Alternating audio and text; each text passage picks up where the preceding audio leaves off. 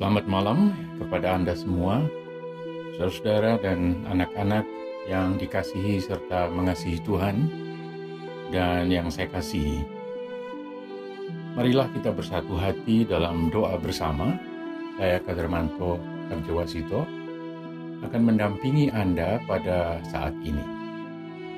Dalam situasi apa pun yang sedang Anda hadapi, saya berharap masih ada ruang dalam hati, dalam pikiran dan perasaan Anda untuk menerima kehadiran Allah dalam sabdanya, serta memberikan kesempatan kepada sabda itu bersemayam, serta mencerai hidup Anda sehari-hari. Mari kita melantunkan Hidung Jemaat 81, bait yang kedua, O datanglah Immanuel.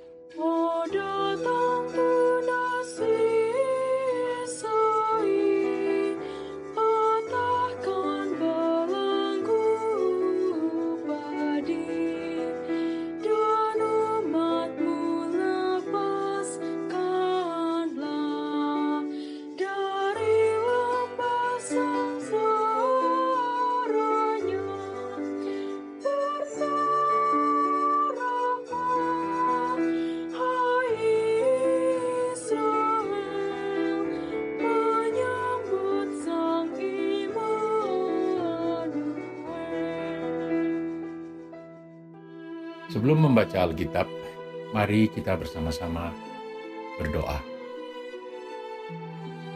Ya Allah, Bapa Putra dan Roh Kudus, pada saat ini kami hendak membaca Alkitab.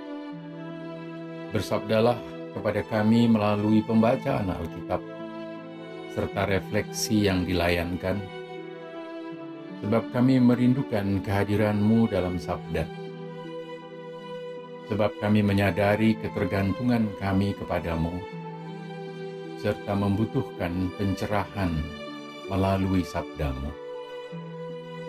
Bersabdalah ya Tuhan dalam nama Kristus Yesus, sabda yang telah menjadi manusia, kami naikkan doa ini. Amin. Tema yang saya pilih adalah panggilan untuk hidup inklusif. Panggilan untuk hidup inklusif. Pembacaan Alkitab dari Kisah Para Rasul 11 ayat 7 hingga 12a. Kisah 11 ayat 7 hingga 12a. Perikop seutuhnya ayat 1 hingga ayat 18 diberi judul oleh lembaga Alkitab Petrus mempertanggungjawabkan baptisan Cornelius di Yerusalem. Beberapa ayat yang hendak saya baca demikian. Mulai ayat 7.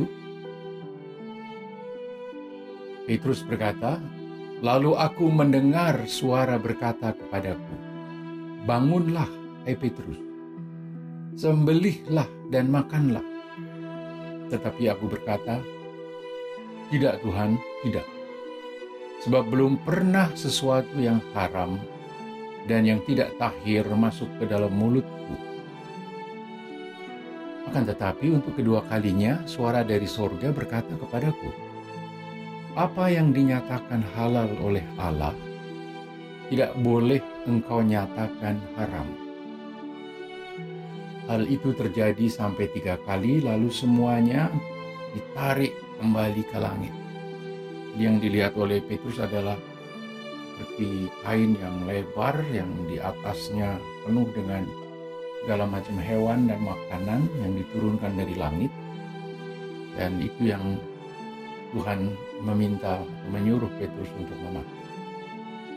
Nah setelah semua hal itu ditarik kembali ke langit, dari penglihatan dalam penglihatan uh, Petrus ayat 11 dan seketika itu juga tiga orang berdiri di depan rumah di mana kami menumpang lalu diutus kepadaku dari Kesaria saya ulangi mereka diutus kepadaku dari Kaisaria lalu kata roh kepadaku pergi bersama mereka dengan tidak bimbang. Sabda Tuhan disampaikan kepada umat. Nah, saudara-saudara sekalian yang terkasih dalam kehidupan jemaat purba atau jemaat Kristen abad pertama sering disebut sebagai jemaat purba, sempat dipahami bahwa Yesus Kristus hanya datang untuk menjadi juru selamat bagi bangsa Ibrani atau bangsa Yahudi saja. Akibatnya, ketika jemaat purba itu mendengar bahwa Petrus memberitakan tentang Yesus kepada bangsa-bangsa lain, bangsa-bangsa lain juga menerima firman Allah yang diwartakan oleh Petrus serta dibaptis menjadi murid Kristus, itu catatan dari kisah Rasul, maka jemaat purba itu terkaget-kaget atau shock dan sempat beranggapan bahwa Petrus telah overacting Petrus telah bertindak secara berlebihan dan tidak semestinya. Jemaat menjadi heboh, menjadi usrek, dan merasa kecolongan akibat tindakan Petrus itu. Dan tindakan Petrus itu sempat menimbulkan disrupsi dalam kehidupan jemaat purba di Yerusalem. Disrupsi ialah gangguan atau masalah yang menginterupsi suatu keadaan suatu proses atau suatu suatu aktivitas yang dinilai berjalan secara normal. Nah, reaksi dari jemaat sangat manusiawi menurut saya. Sebuah reaksi yang dapat ditimbulkan pertama akibat insting atau bersifat instinktif dan secara instinktif manusia dan makhluk-makhluk yang lain memang cenderung berkumpul dengan mereka yang mempunyai kesamaan. Sama asal-usulnya, sama cara pandangnya, sama seleranya, sama karakternya, dan sebagainya. Bahkan burung-burung yang sama warna bulunya juga paling suka berkelompok menjadi satu.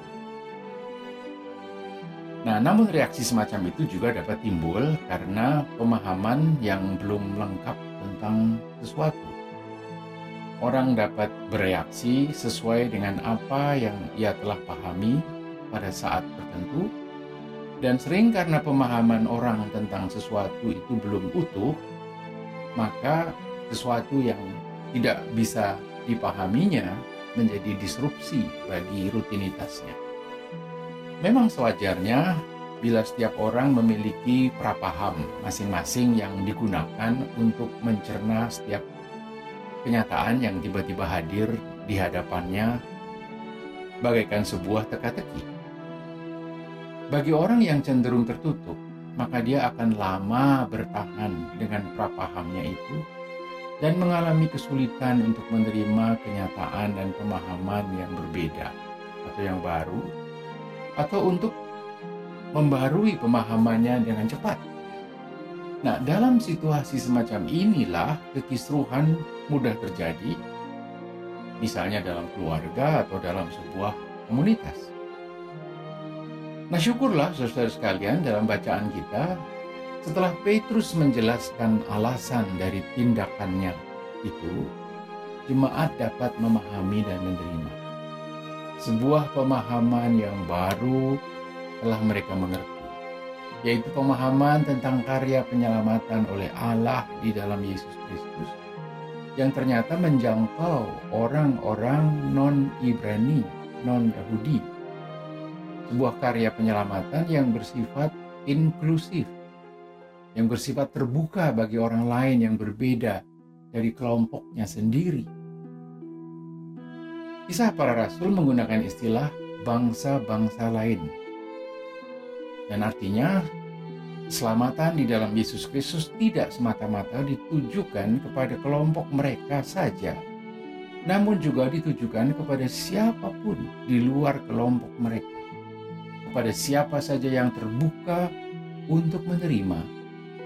Di sini kita menyaksikan bahwa jemaat purba juga perlu belajar terbuka, perlu mendengarkan, perlu menyesuaikan dengan kenyataan baru yang di dalam Yesus Kristus telah meniadakan, telah merobohkan pagar-pagar atau tembok-tembok pemisah yang memisahkan mereka yang merasa diistimewakan dari mereka yang baru menerima Yesus Kristus dengan segala keunikannya yang dipandang oleh pihak pertama sebagai mereka yang tidak perlu diistimewakan. Nah, saudara sekalian, orang modern menamakan tindakan Petrus itu telah menimbulkan disrupsi. Seperti yang saya katakan tadi, disrupsi ialah gangguan atau hal yang menginterupsi suatu keadaan atau suatu proses atau suatu aktivitas rutin yang sudah diterima oleh komunitas tertentu. Kita menyadari bahwa kehidupan jemaat Kristen dari zaman ke zaman juga tidak mungkin menghindar dari disrupsi-disrupsi yang selalu terjadi pada saat-saat tertentu. Disrupsi dapat berdampak positif bagi perkembangan pemahaman dan kehidupan jemaat, atau sebaliknya, ketika terjadi gagal paham, maka sebuah disrupsi dapat berdampak sebaliknya, berdampak negatif, malah dapat berdampak pada terjadinya perpecahan dalam jemaat atau setidak-tidaknya perselisihan dalam jemaat. Nah, saudara-saudara sekalian, pandemi COVID-19 telah menjadi sebuah disrupsi bagi kehidupan jemaat. Bahkan bagi kehidupan setiap orang, setiap komunitas, setiap bangsa dan negara, bagi kehidupan umat manusia secara global bagi kita masing-masing serta bagi keluarga kita dan GKJ Jakarta, di manakah dampak positif yang ditimbulkannya? Dampak positif dapat ditimbulkan dari sikap kita atau sikap uh, komunitas GKJ Jakarta yang baru misalnya, yaitu sikap yang terbuka menerima kenyataan baru ini akibat pandemi yang membahayakan ini dengan terbuka untuk mencari kiat-kiat baru dalam menyiasati tantangan sehari-hari yang muncul. Kita harus bersedia belajar kembali, mempelajari hal-hal baru yang sebelumnya belum kita ketahui. Kita belajar kembali tentang bagaimana agar kita tidak saja dapat bertahan, tetapi juga dapat mengembangkan diri, mengembangkan kehidupan keluarga, mengembangkan kehidupan gereja, serta mengembangkan kiprah kemanusiaan dan kesesamaan dengan siapa pun yang ada di sekitar kita. Pengembangan yang mendatangkan keselamatan dan damai sejahtera bagi semua, bukan hanya bagi diri sendiri. Inilah tantangan bagi kita. Nah, saudara-saudaraku, kiranya kehadiran Allah yang sedang merangkul semua juga tercermin dalam sikap kita yang inklusif dan terbuka untuk belajar tentang hal-hal yang baru, tentang pemahaman-pemahaman baru, serta terbuka menerima kenyataan baru yang dihadapkan kepada kita semua pada saat Kita naikkan doa Bapa kami dalam madah berikut.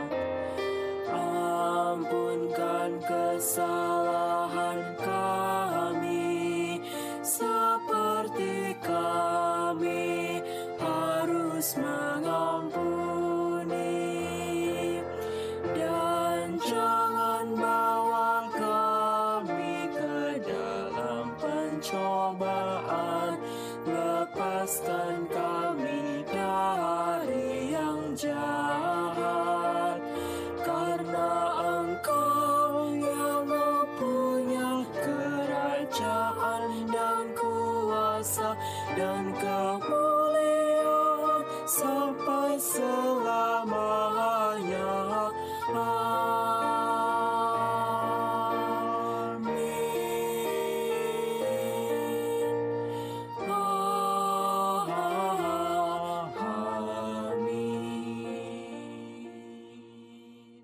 Ya Allah yang kami sebut Bapa, Putra, dan Roh Kudus. Malam ini kami kembali bersujud di hadapan-Mu dengan membawa seluruh keberadaan diri kami. Kami ingin tetap menjadi para murid-Mu yang selalu terbuka untuk belajar, terbuka untuk menerima kenyataan yang baru, terbuka untuk hidup bersama dalam keragaman yang berasal dari keunikan kami masing-masing, terbuka untuk saling mendengar dan saling menceritakan. Sebagai ciptaan yang diciptakan menurut gambarmu, mampukanlah kami untuk berkata-kata, baik untuk menyampaikan sesuatu maupun untuk menanggapi apa yang disampaikan oleh saudara kami. Engkau telah menciptakan segala sesuatu dengan firman-Mu, dan semua yang tercipta itu baik adanya. Mampukanlah kami untuk mencerminkan hal itu juga melalui komunikasi timbal balik yang tulus dan lancar di antara kami, sehingga sesuatu yang baik pun dapat terwujud dalam persekutuan dan kebersamaan kami. Kami sebagai keluarga, kami sebagai jemaat gereja, kami sebagai majelis gereja, kami sebagai ministerium, dan kami sebagai masyarakat dan bangsa Indonesia. Ya Allah, kiranya kami pun dimampukan untuk terus-menerus membarui serta menambah pemahaman kami. Seiring dengan semua perubahan dan disrupsi apa pun yang dapat terjadi.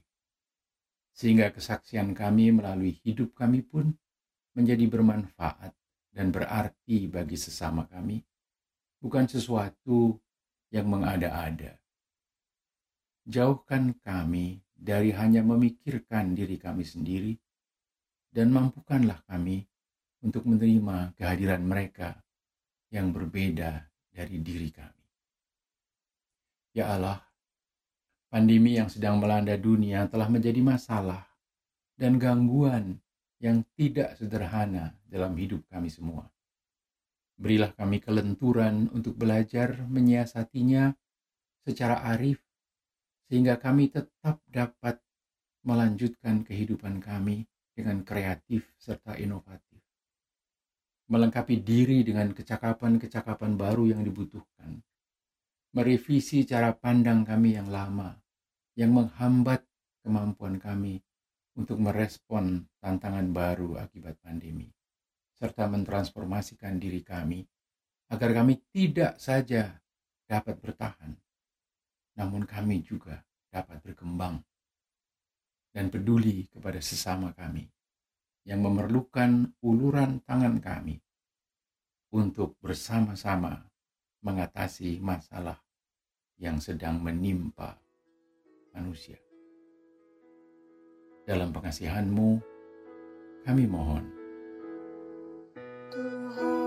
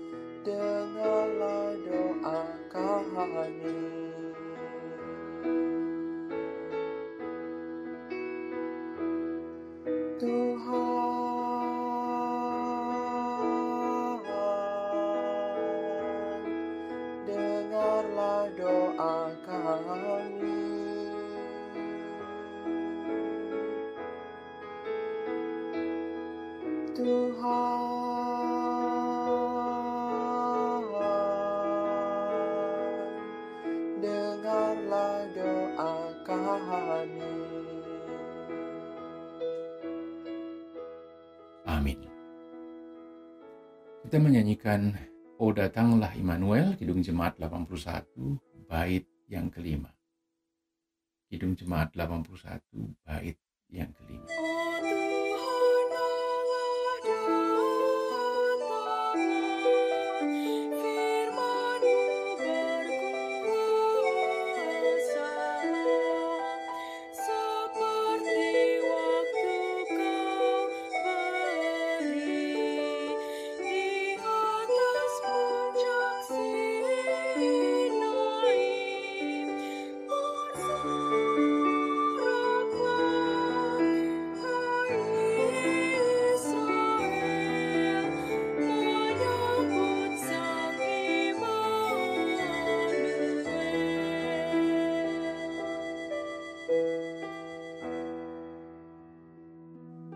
Demikianlah saudara-saudara kebersamaan kita pada malam ini.